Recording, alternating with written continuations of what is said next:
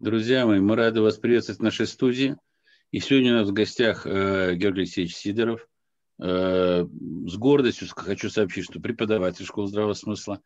И у нас э, с Георгием Алексеевичем сегодня еще одна встреча э, в рамках этого большого цикла, который касается э, истинной истории русского проекта. Георгий Алексеевич, добрый вечер. Сегодня с вами в студии я и Владимир Викторович Прусаков. Э, э, Георгий Алексеевич, так э, с чего же есть пошла земля русская? Как там сказано в истории? Вот. А, все говорят, что... Земля русская? Да, откуда земля русская? Все, все говорят, что до там 8 века вообще ничего не было. И русских не было, и вообще никого не было, и Сибири не было, и ничего не было. А вот с чего же все-таки началось? Если все рассказывать с самого начала, то надо потратить очень много времени. Надя. Все отлично слышно. Если можно, поближе, чтобы звук был лучше. Так, хорошо. Вот так, да? Ну, начинаю сначала. Если все рассказывать вот э, как, как, как должно, как должно быть по порядку, то потребуется очень много времени, потому что это огромная гигантская тема, и она э, затрагивает генетику, она затрагивает этнографию, э, языкознание, массу других э, предметов, которые просто сейчас невозможно будет все э, объяснить, рассказать, то есть познакомить людей. Поэтому здесь надо начинать с чего? Э, во-первых, тут получается так, что история, история вообще, она у нас написана масонами, и эти ребята, они ну, незатейливо взяли и э, ее приматизировали, то есть сделали так, что она настолько примитивная, что очень трудно сейчас э, вот э, разобраться с этой историей. Ну, кто начал э, историю э, России писать? Это Э, масонская группа, это Миллер, это Шлецер, это Байер, это люди, которые вообще не жили в России, они были масонами, они были немцами, они приехали по приглашению. И Миллер участвовал в большой северной экспедиции, жил 10 лет вот на территории э, Сибири, путешествовал э, по Сибири и очень много сделал негативного. Прежде всего, что он сделал? Ну, первое, что нужно вспомнить, он сказал, что Сибирь – это огромная территория, вот, э, и она не историческая. То есть там ничего нет, и никак она не связана с, с Европой, и там искать нечего. Вот Европа – это историческая земля, историческая территория, а вот здесь, так сказать, вот э, нечего искать. Вот. Мало этого, он собрал огромную массу рукописей сибирских, о которых мы ничего не знаем. Он собрал огромное количество э, карт, карт, которые можно было еще в Сибири найти, именно в Сибири. Вот все это богатство было вывезено э, в Ватикан, и сейчас это находится все в хранилищах Ватикана. И до, э, доступа нашего вот к этому вот ничего, у нас, у нас сейчас мы не можем ничего, э, там даже если и есть какие-то карты, которые вот Алишер Усманов нам э, смог вернуть, но эти карты все написаны лати, на латинице. Это копии тех карт, которые когда-то Миллер вывез э, из России. Вот. Но я не буду рассказывать там про Шлецера, про Байера, это одна команда, все они в, одно э, говорили, что у нас никакой истории, и вообще эту всю историю российскую государственность тоже создали, так сказать, вот, э, выходцы из Швеции, это так называемые значит, викинги или норманы или варяги. То есть вот варяжский этот вот нормандский формат и начал действовать у нас очень долго он действовал еще в 19 веке, в 20 веке, он и сейчас этот вот формат продолжает, так сказать, свое действие. И никому дела нет о подлинной истории.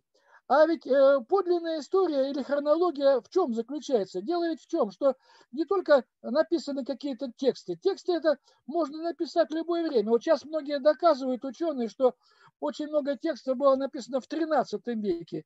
Э, в 13 веке писали это э, люди Ватикана, писали огромное количество подлогов, которые потом выдавались за древние манускрипты. Там, э, я не буду говорить, какие там, вплоть до того, что считают некоторые ученые, что Илиада и Одиссея была написана тоже в средние века. Это даже не изобретение Гомера. Но на эту тему мы сейчас останавливаться не будем. Я просто о чем? Что существует еще одна деталь, которую надо знать. Ведь не только в письменных источниках что-то говорится, очень много говорится э, еще из других источников. Что это? Это, во-первых, легенды, э, сказки, это различного рода прибаутки, это пословицы, это, в конце концов, песни, танцы, это огромный материал, а самое главное археологические находки, потому что от них ну, никуда не уйти, они есть. Вот.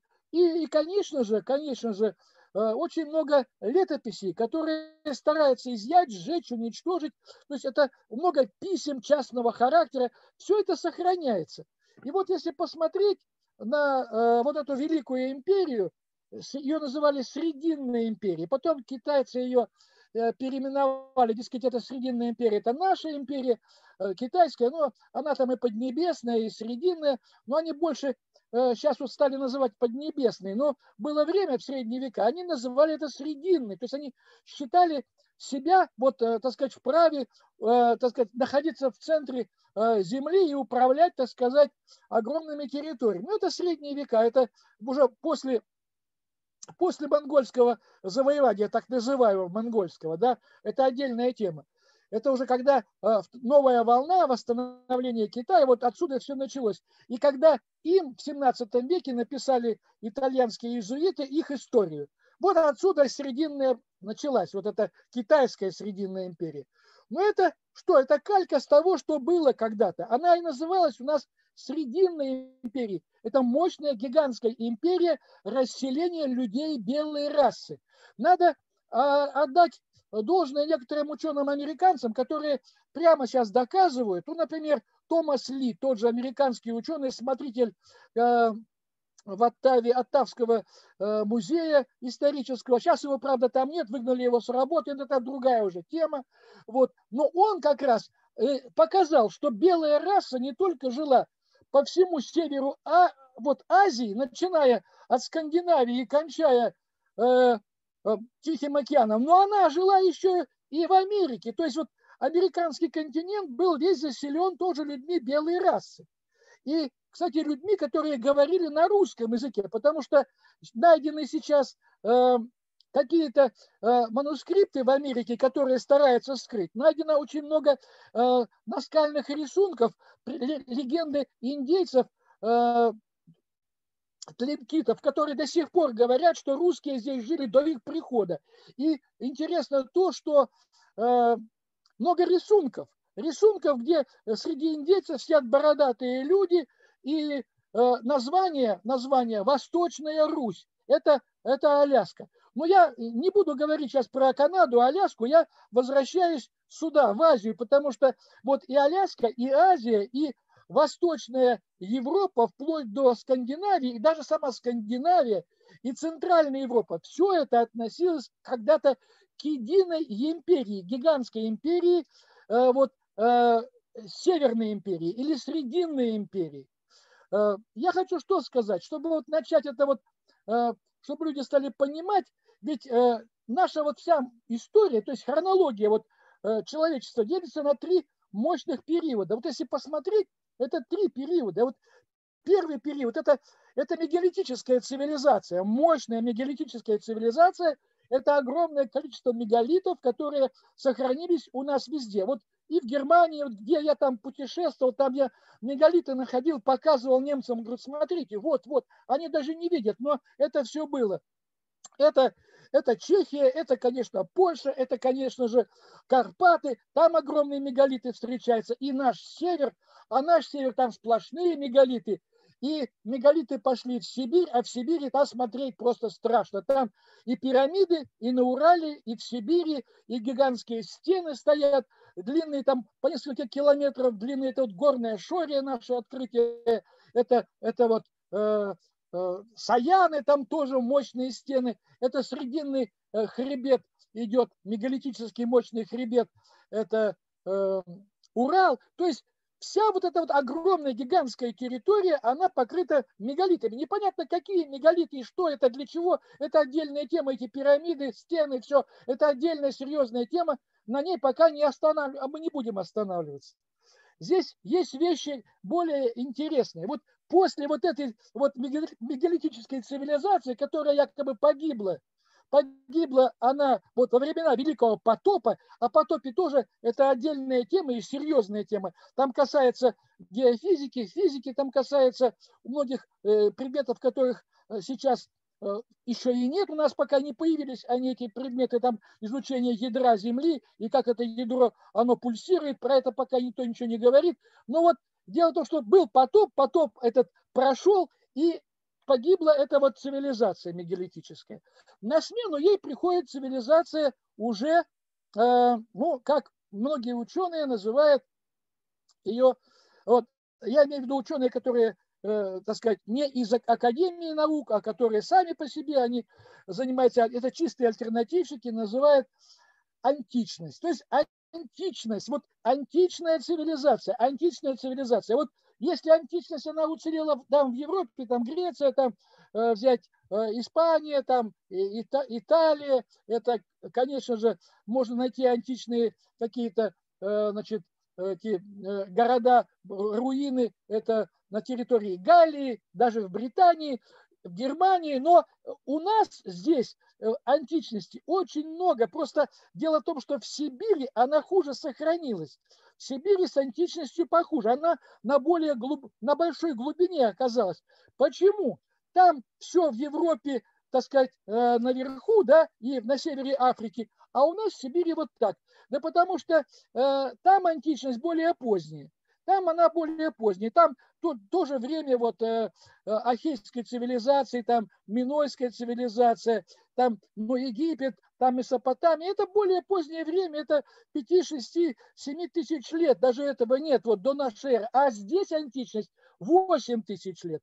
Даже в Сибири, вот и в Восточной Европе 8, а то и 9. То есть здесь э, она погребена на, более глуб... на, на больших глубинах. Я не буду говорить о стенах. Тут а, не буду рассказывать о крепостях, их очень много. Эти вот стреловидные а, крепости типа нашей Петропавловской. Ведь дело в чем, что вся Сибирь, вот то, что говорил этот самый а, уважаемый или неуважаемый этот Миллер, я не знаю, как его уважать за его историю, но вот а, он говорил, дескать, территория не историческая. На самом деле территория более чем историческая, потому что у нас здесь на каждом шагу, куда бы мы ни сунулись, куда бы мы ни пошли, э, везде у нас встречаются руины. Руины именно античности, то есть города, мертвые крепости, разрушенные. Э, ведь не только вот это встречается. Взять Кемеровскую область. Тут стоят гигантские э, терриконники. Терриконники, заросшие лесом. Берешь оттуда значит, породу, а это горельник, чистый горельник – который э, был э, поднят с глубин примерно 100-150 метров из-под земли. И когда-то это перегорело, покрылось все это почвой, заросло лесом. А огромные выработки железных руд. Кто-то добывал железо. Выработки старые, выработки медных руд. Различные в Хакасии выработки там олова. То есть там кругом, куда бы мы ни сунулись, везде люди добывали э, какие-то ценные металлы, необходимые для жизни, вот, и плавили здесь сталь, железо, и все это давным-давно было, это как раз во времена еще э, нашей сибирской античности. Почему я так смело говорю? Да потому что сам находил массу, массу этих руин, по ним ходишь. Куда ты не сунешься, в тайге, везде.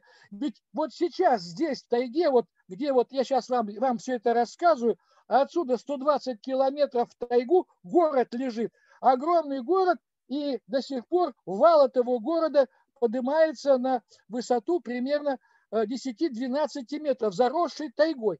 Здесь стоят гигантские пирамиды. Три пирамиды вот здесь у нас в Томской области. Огромные земляные точные копии, как в Китае. На одной пирамиде кладбище, Ивенкийское кладбище, там сосны растут на этой пирамиде, да, она четырехгранная и огромная площадь сверху, и э, повешенные мертвецы, там умирали эвенки, их там вешали, и это кладбище до сих пор стоит, и рядом еще три, две пирамиды, вот, и дороги. Здесь кругом, куда бы мы ни посмотрели, вот вся Сибирь, я имею в виду Сибирь, я не знаю Восточную Европу, но Сибирь, вот здесь дороги, которые и сейчас прослеживаются. Дело в чем, что я, э, когда разговаривал с ивенками, с хантами, с манси, когда общался с селькупами, они прямо говорят, дороги соединяли Северное море вот, с горами юга. То есть мы по этим дорогам вплоть до 17-18 века, до прихода сюда большого количества русских, русские здесь всегда жили, но когда Москва пришла, еще вот в это время, во время экспансии Московии, да, мы по этим дорогам разъезжали, то есть дороги шли на север, с юга на север дороги шли, и с севера на юг. Ведь тут очень легко доказать одну вещь. Ну, например, вся наша сибирская бронза, вот наша сибирская, и даже бронза уральская, и даже бронза, которая доходит до Дуная, она э, имеет происхождение какое? Таймырское. Это вот с Таймыра там, а там шла, шло, шла добыча этой бронзы, и потом по Енисею, по Аби, по э, по Лени, по Великой Колыме эти вот бронзовые изделия, они шли на юг вплоть до Китая. Ведь сейчас уже э, доказали даже академики, что Китай научился плавить бронзу у своих северо-западных соседей, у Тахар. Тахарская цивилизация подарила Китаю вот, э, вот это производство бронзы. Даже этот э, великий э, Хуанди и Янди, которые пришли когда-то в Китай, они начали там свое производство металлов, но оно заглохло. Это примерно 4,5 тысячи лет до нашей эры. А потом э, оно возродилось уже благодаря нашему народу. То есть это все идет с севера. Еще интересная одна деталь, которая доказывает, что есть была огромная империя. Я уж не буду рассказывать про города. Это отдельная большая тема, надо как-то отдельно о ней рассказать. Э, даже эти города можно по карте показать. Да? Вот. Я просто хочу что сказать, что у многих, даже у, у академиков, серьезных академиков, того же Окладникова, у него сложилось впечатление, что севернее Великой Китайской стены была империя более могущественная, более серьезная, более мощная, чем сама Китайская империя. Вот в чем дело. Ведь китайцы эту империю так и говорят, называют Великая Северная империя. Причем это они говорят о ней э, еще до нашей эры, примерно 2000 лет до нашей эры, эта империя процветала, уже процветала. Вот тут интересные вот вещи. И вот я хочу что сказать, что очень долго, очень долго вот империя, она, она жила, она общалась э, вот с Западом, с, с Америкой, с Индией, вот общалась напрямую с Африкой, то есть африканские какие-то вещи находят у нас в Сибири. И э, очень много блюд находят из, из чистого серебра эпохи сасанидов и даже некоторые вещи эпохи ахименидов из Ирана. То есть вот эта империя охватывала огромную территорию, торговые дороги, они шли. Я хочу добавить ко всему этому, если ученые многие говорят, что вот, дескать, Тартарии так как таковой не могло быть, так красиво они рассказывают, что это, дескать, все выдумка, да, но ведь а куда деться от черепов, Куда деться от костей? Куда деться от различных предметов быта? Ну, например, статуэтки. Вот взять статуэтки из мамонтовой кости, да, их очень много, найдено где? Это Буреть, это на Енисее, это Мальта, на, на Енисее тоже 20, начало 20 века, это мощнейшие находки, это Мальта, Буреть, это территория военного госпиталя, это в самом Иркутске, там тоже найдено огромное Э, захоронение и э, место, где жили люди Верхнего э, палеолита. Так вот, люди верхнего палеолита, примерно 25 тысяч лет этим людям, да, но вот эти вот статуэтки, они европеоидные. Там изображены женщины, мужчины есть, дети. Там они все европеоидные. Вот одна статуэточка найдена на Востоке, монголоидная. Одна. И вот ученые, вот эти вот современные, с этим со, статуэт, со статуэткой бегают. Нефертити там, у них она появилась, Самура, Амурская Нефертити. Якобы это все. Но ведь дело в чем, что взять, например, находки у военного госпиталя вот э, в Иркутске. Ведь был организован пожар, ведь сразу после того, как был создан музей по этим находкам, потом был пожар, и все костяные вот эти вот изображения э, людей белой расы, они сгорели. И кроме того, сгорели, сгорело два черепа европеоидных людей. Теперь интересно, на территории Мальты, там в одном из домов политических был найден череп ребенка, чисто э, европеоидный череп европеоидный череп ребенка, но он тоже почему-то исчез, просто не стало этого черепа. То есть масоны очень хорошо умеют э, то, что нужно для них убрать, чтобы никто не мог доказать. А нам сказки рассказывают, что вся эта территория, весь север Сибири, весь север европейской территории России и вплоть до Скандинавии, все это э, были расселения так называемых монголоидных племен или ур, племен уральской расы. Ну, уральская раса на стыке европеоидной расы и, и монголоидной, она появилась довольно поздно. Она появилась э, примерно в начале э, второго тысячелетия до нашей эры, но не раньше. То есть она позднее, чем э, Афанасьевское время, например, у нас на севере. И еще одна деталь, которая очень серьезная. Это ведь э, предание, очень много предания инуитов, предания эскимосов, которых вот э, мы называем эскимосами, инуиты, или сказки, э, сказки и легенды юкагиров, которые я сам записывал. Я сам жил в столице Юкагирии, в Нелемном поселке, сказки эти записывал. Я могу эти сказки вам часами рассказывать. И там ведь в каждой сказке описан русский человек, русские богатыри эскимосские, русские богатыри, богатыри чукотские встречаются вместе, у них никакой там вражды нет, и все подчиняются русскому богатырю. Русский богатырь побеждает во всех сказках. Даже далеко не надо ходить. Вот давайте вспомним э, вот эпос эпос ЛБГ, хакасский знаменитый эпос, там значит, борьба, битва добра и зла, там, там Хуралтай, главный герой, он сходит с ума, его, его сын ЛБГ пытается спасти свою родину от засилия, именно засилия южных богатырей. С юга приходят богатыри, да, вот, и они захватывают э, территории, вот эти вот э, территории Сибири. Это вот речь идет о Минусинской котловине. Но э, на помощь вот Илбыджи и э, сыну хана Мергена, его друга, вот, приходят два русских богатыря, и там происходит битва 4 на 4, 4 богатыря южных и 4 богатыря сибирских. Так вот, в Сибири, в Сибири оказываются два русских богатыря и два хакасских богатыря, то есть это почти русские, такие же, только сибиряки, они сражаются Э, со злом, которое пришло с юга, э, с Юзут-Арх, так называемой ведьмой, ее, ее дочерьми, вот и побеждает их. Вот пусть люди почитают, те же ученые почитают об этом, как они, э, вот что они скажут вот об этом. Это ведь глубины, это глубины, наши исторические глубины, которые надо знать. Я хочу что добавить? Вот работы того же Мачанова, великого Мачанова, я считаю, величайший археолог он нашел очень много, э, в Якутии нашел очень много стоянок. Одна из них э, известна на весь мир. Это э, стоянка, которая на, на, на, в устье Алдана. Вот. Дюринг-Уринг или Дюринг-Ур называется.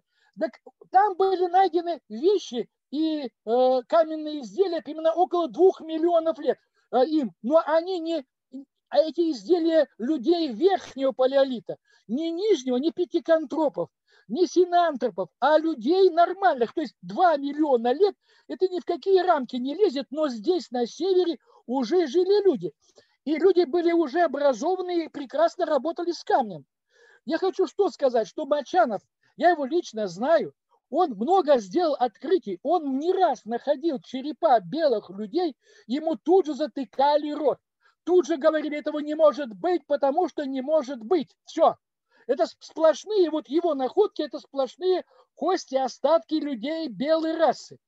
Причем, если взять работы, взять того же работы Анатолия, Анатолия Клесова, Клесов, когда взял вот многие находки, которые на юге Сибири он нашел, он взял анализ, генетический анализ этих находок, оказалось, он идентичен, точная копия э, с генетикой, вот гаплогруппа R1, э, А это, или ИН а, а гаплогруппа, это точно совпадает с гаплогруппой э, э западных Э, Рус, Русичи, имею в виду Западную Русь, Германии, которая, и Восточная Европа, и Карпаты. То есть это один народ, это одна один народ, это одна цивилизация. Это гигантская территория и, и одна и та же цивилизация. Если учесть, что масса, э, масса городов, масса поселений разрушенных, уничтоженных, погибших, как это а, все случилось, это отдельная серьезная тема. Я пока на ней не буду останавливаться. Я просто хочу сказать, как это все могло быть. Вот, вот так это все. Потому что я, например, сам изучал здесь местную территорию, да, вот у меня было три экспедиции э, в пойме Аби, в последней Аби, три. Даже четвертая это северная, и я имею в виду Салихард, имею в виду устье Аби и Ямал. Так вот, везде мы находили одно и то же остатки одной и той же культуры. Если взять бронзовый век, бронзовый век, наши ученые, ну, снизошли.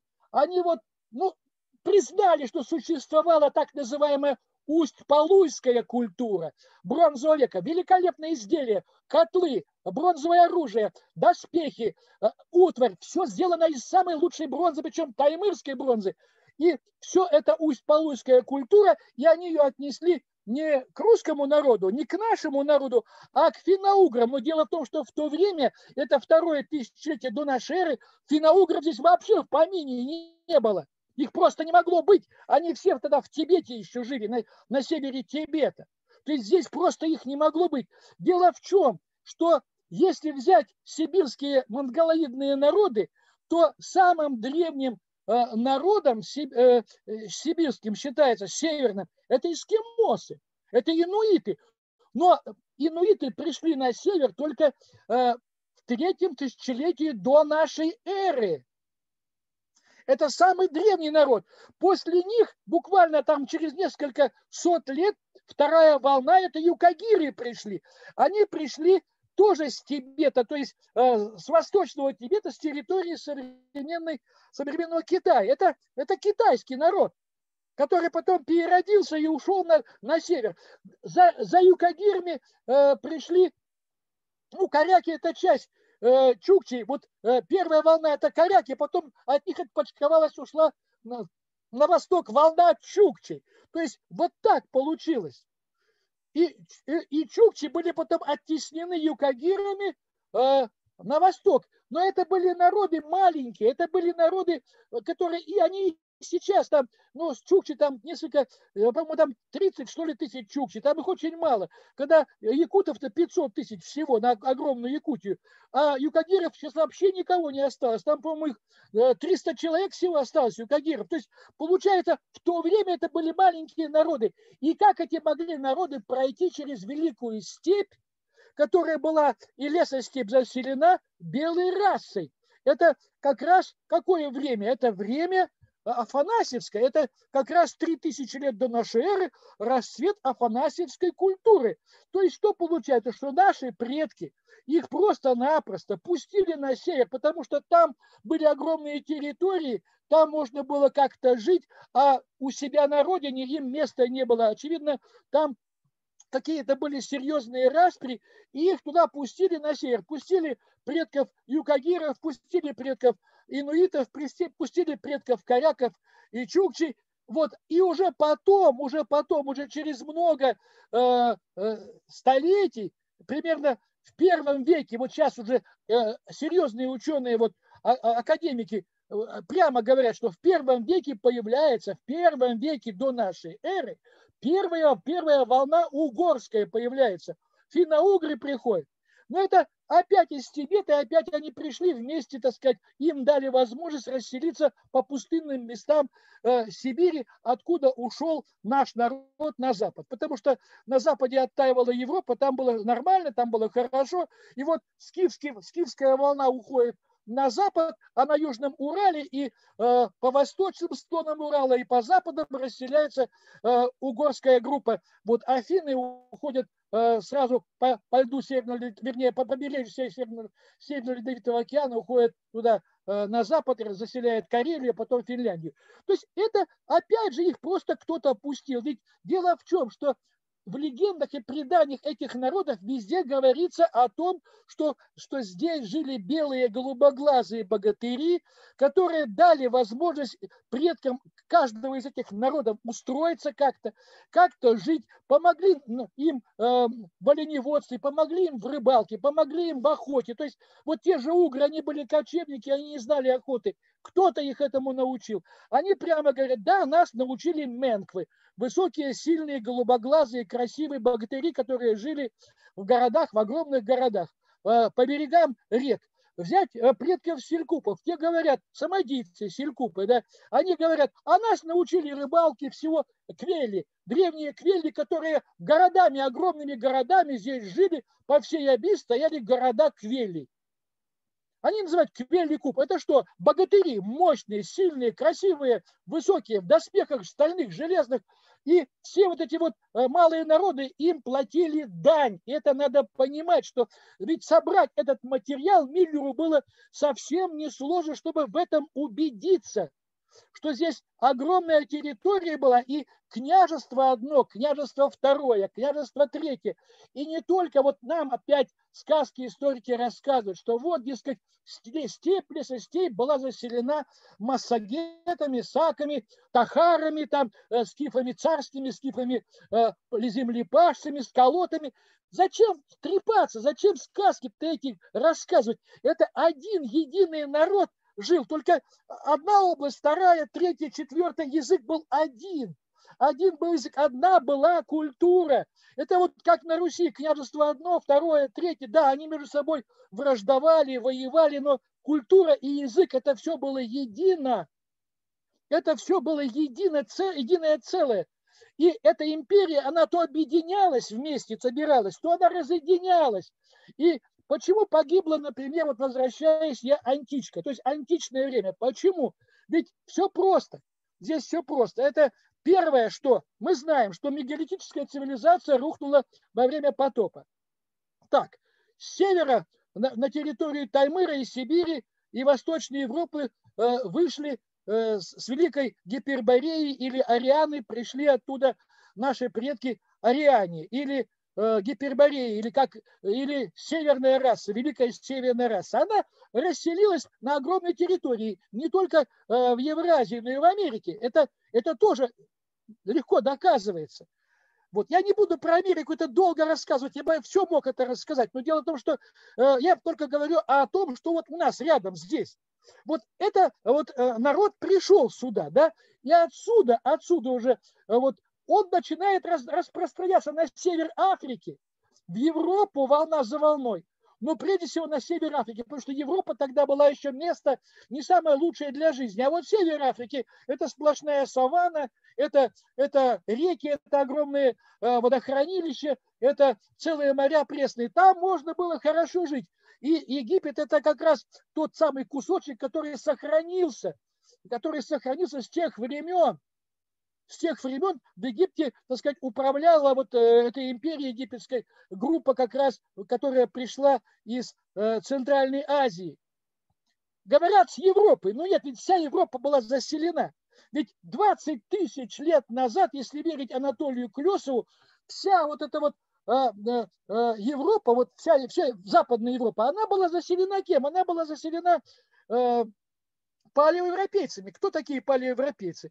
Это люди, у которых, которые далеки были от, арис, от арийцев. Это другая совершенно э, языковая семья. Это совершенно другая генетика. Это гибриды между неандертальским населением и между европейским населением. это вот э, остатки этих гибридов уцелели, это баски, хотя считают многие баски потомки атлантов. Да никакие не потомки атлантов, это, это вот полунеандертальцы. Баски и наши грузины, и еще часть, часть этого языка еще в Китае. Там э, Китай, этот язык очень похож. Кстати, вот этот картвелов язык, да, древний, он и корни его аж в Китае. То есть получается, что огромная территория была до прихода наших предков с севера. Территория была заселена палеоевропейскими и палеоазиатскими племенами.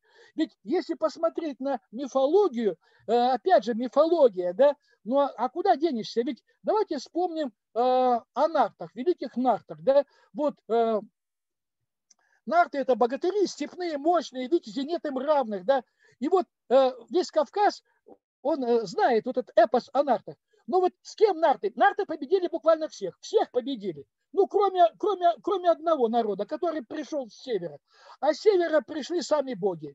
И нарты бросили вызов богам и были разгромлены. То есть кто запер кавказские народы э, в горы? Кто заставил их уйти и спасаться в эти горные леса? Наши предки, которые с севера пришли и построили мощнейшую империю. И именно построили империю какую? Античную, то есть тогда был климат позволял, и тогда города стояли именно античные города. Они не только стояли у нас здесь, они стояли в Восточной Европе и стояли по Северному Кавказу, там тоже античность. Античность стоит у нас в Крыму, сплошная античка в Крыму, да, и э, даже на Дунае, там она есть, в Центральной Европе. А главная античка вся идет по всему э, вот, э, сибирскому континенту. То есть вся Сибирь это, это руины античных городов. Я уже говорил, они просто глубже, труднее их до них докопаться. Потому что здесь отдельная тема. Я объясню, почему э, античка сибирская ушла далеко, так сказать, глубину. Она где-то на, на глубине 3-4 метров сейчас находится. Так вот, что получилось? Кто погубил вот это все? Это как раз надо вспомнить 8 тысяч лет до нашей эры, становление Великой империи э, Куру, империи Куру, да, вот, и э, война на поле Курукшетри. То есть нам индийцы рассказывают, якобы там в Индии это поле Курукшетри, ну там э, погибло э, порядком, если верить Махабхарате, там 840 миллионов погибло людей. Только воинов погибло. Это, это сколько же погибло мирных жителей? То есть фактически античка, вся вот эта античная цивилизация, которая пришла на, на смену э, мегалитической вот по всей Айкумении, по всей земле, вот, по Великой Тартарии, она была уничтожена вот этой войной. Войной э, распад на две половины, э, раз, развалилась эта империя, и гражданская война, сражение на на поле Курукшетри, где было применено оружие, которое нельзя было применять. Там единственное оружие, которое не применил Арджуна, э, которое, в общем, сохранил землю, потому что Шива ему когда дал это оружие, он ему сказал, если ты его применишь, то может погибнуть планета. Поэтому вот это оружие Шивы, да, вот, не применил Арджуна, один из героев Махабхараты, а все остальное, оружие Брахмы, оружие Индры, все это было применено, оружие Агни, то есть все боги участвовали в этой битве, и фактически цивилизация белых людей была истощена окончательно. Демографически руины остались. Вот, а главное сражение где? Это вот сражение шло от, э, от границ вот, э, Китая, вот, и по всей вот этой вот Центральной Азии и кончая Севера Африки. То есть, если посмотреть на Север Африки со спутников или с самолетов, кто занимался этими исследованиями, мне вот прислали, например, фотографии э, ребята латыши. Латыши занимались изучением Сахары. Они в ужас пришли. Там гигантские территории оплавленного песка. Там тектиты сплошные. Там сплошные э, куски э, оплавленного песка. И этот песок корой лег и превратил цветущую территорию в безжизненную пустыню. Вот что случилось. Потом после этой войны еще Сахара как-то э, еще пыталась природа бороться, воды еще хватало, пока хватало воды, еще это все заросло, превратилось в саванну. Сава, саванна была какая-то, и была даже степь, там как раз нумидийские степи, там как раз Карфаген строился, это э, как раз шестой век э, до нашей эры, седьмой век до нашей эры Карфаген, да, тогда еще была степь. А потом все-таки, э, все-таки засуха взяла свое. И вот нехватка воды из-под земли, потому что э, верх, кора земли, вот кора вся была скована вот этими тектитами, вода не, не могла пробиться на поверхность, не хватало воды, и все это погибло. Говорят, люди уничтожили. Нет, это война сделала. И война уничтожила вот эту античку. Так погибла Великая империя Куру и со своей столицей э, город Хастинапур. Хастинапур потом появился в Индии, появился Хастинапур даже э, где-то там э, в Гималаях, он такое название тоже встречается. Но это все отголоски былого величия, а где этот Хастинапур, сейчас не ясно, где он стоял. Есть предположение, что на, на территории пустыни Гоби, что вот центральный Гоби, здесь находилась столица вот Великой империи Куру, вот империи белых богов. Ведь я не хочу, я не вру, я правду говорю, проверьте. Вот французы, французские исследователи занимались раскопками в Гоби. Они в Гоби э, в 2019 году, я даже сейчас помню время, 2019 год, да, они откопали 2000 э, погребений белого народа, которым э, примерно около двух 1800 и 2000 лет до нашей эры эти погребения. То есть в Гоби не было вообще монголоидов, там их не было. Гоби, огромная территория Гоби, она не была пустыней, там была степь, лесостепь, были леса огромные, да, и там жила белая раса, там жила раса так называемых белых богов. А китайцы нас называли э, белыми дьяволами, вот так они называли, и сейчас так называют. Я вот что хочу, э, на что обратить внимание, что вот это вот великая так называемая Тартария, это не миф, это э, Тартария, которая имела под, э, э, э, мощнейшую что, базу, экономическую базу, гигантские ресурсы. И даже после вот, гибели огромной массы людей на, на э, поле э, Курукшетре, как она возрождается? Как возрождается Тартария? Я могу просто миф при, при, э, привести. Значит, когда э, попытка была у э, Юштхитхиры Э, царя вот Пандавов, старший брат Пандавов, он пытается возродить эту империю снова, но понимает, что не хватает людей, не хватает ресурсов, все погибло, огромные территории на юге все выгорели, вот, и он махнул на все рукой, вот, и отправляются они на север. Отправляются на север все пять братьев Пандавов и их общая жена Драупади. Все они уходят на север, и все умирают на севере. То есть они куда уходят? Они уходят не в Тартарию. В то время еще Тартарии не было. После вот, гибели Антички, после гибели вот, э, цивилизации Куру. Я хочу сказать, что, что там на севере сохранялся какой-то анклав ариан именно вот этот анклав Ариан, который там хранители были древнего знания, хранители культуры, именно оттуда и, э, и пандавы, и курявы приобрели оружие массового уничтожения. Но если курявы не ходили на север, они от, откуда-то из другого источника взяли вот это оружие, то э, Арджуна ходил на север, и он знал дорогу к богам. И вот якобы вот по мифу туда уходят все все, вся эта ком, команда вот, э, братьев, братья э, Пандавы со своей женой, они уходят умереть, умереть, бросают здесь все и уходят. Ну а следом за ними на север отправляется их лучший друг. А кто это лучший друг? Благодаря которому они победили на поле Курукшетри. Это сам Кришна в образе человека. А у Кришны было 16 тысяч жен. Каждая жена родила ему э, по 10 мальчиков и по одной девочке. И вот всю свою, э, свою семью гигантскую, вот Кришна пере, переводит, пере, переносит, уводит на север вместе с братьями э, пандавами. И там на севере происходит э, генетическое смешение вот людей, которые пришли с Кришной, то есть его детей, и белых богов. И так рождается Великая Тартария. Так рождается Великая Тартария. Ведь это фактически что получается? Чтобы это доказать, не надо далеко ходить. Вот давайте вспомним просто наш фильм. Вот наш фильм э, вот в советское время был такой фильм, который Русь изначально называется. Вот там есть момент в этом фильме, как один, один жрец, жрец, да, вот, он э, бьет э, палкой э, статую Сварога, наказывает статую Сварога, они сказать, пришли хазары, почему ты не, не остановил это нашествие, а второй, его ученик, говорит, ты что делаешь, ты что Бога обижаешь? А он говорит, да, он не обидится, потому что он наш, наш предок, он наш предок, он наш родственник, что обижаться-то?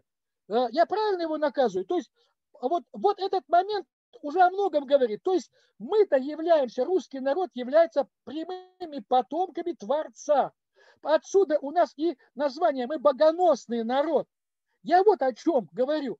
А почему богоносный? Да потому что это наши мифы, вот северные мифы русские, да, что мы потомки, прямые потомки самого Сварога. А, пожалуйста, взять мифы, которые сохранились в Индии, уход Кришны с детьми, Получается, что там от Кришны э, происходит русский народ. А кто такой Кришна? А Кришна и есть Творец. Только в образе человека, но это Творец, это сущность Творца. Вот и все. Вот ответ на вопрос, откуда и пошла земля русская. Но чтобы на этот вопрос до конца ответить, тут совсем несложно. Давайте вспомним Анатолия Клесова. Анатолий Клесов прямо говорит в своих книгах, почитайте Клесова, что гаплогруппа R1А, а гаплогруппа N, вот две гаплогруппы, они появились в Центральной Сибири, в Южной Сибири. Он не изучает север, потому что он не знает север Клесов. Он, он только мог взять образцы с юга Сибири. И потом, потом вот эти, эти две волны, они расселяются в Восточную Европу и расселяются в Европу Западную. И где-то 8 тысяч лет э, идет э, назад это расселение в Западную Европу, вот. А полторы тысячи лет назад, до нашей эры, до нашей эры, это идет расселение в Иран, еще одна волна, волна уходит в Иран, и еще одна волна уходит в Индию. И вот эти две волны, они, из, это последнее заселение ариями Индии и Ирана. Иран переводится как Ариана, то есть страна ариев. Вот и все. То есть вот таким вот образом можно объяснить э, корни Тартарии. Я думаю, на сегодня этого достаточно. Георгий Алексеевич, я сказать, что э, в восторге, это фактически ничего не сказать.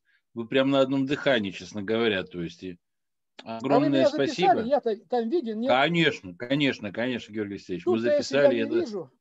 Не, это в ближайшее же время будет э, выставлено, вы обязательно увидите. И, и это продолжение разговора о Шамбале вот недавно. А Тартарии вот мы, наверное, э, снимем, наверное, 5 или 6 таких у нас будет встреч, потому что я не смогу рассказать вот все.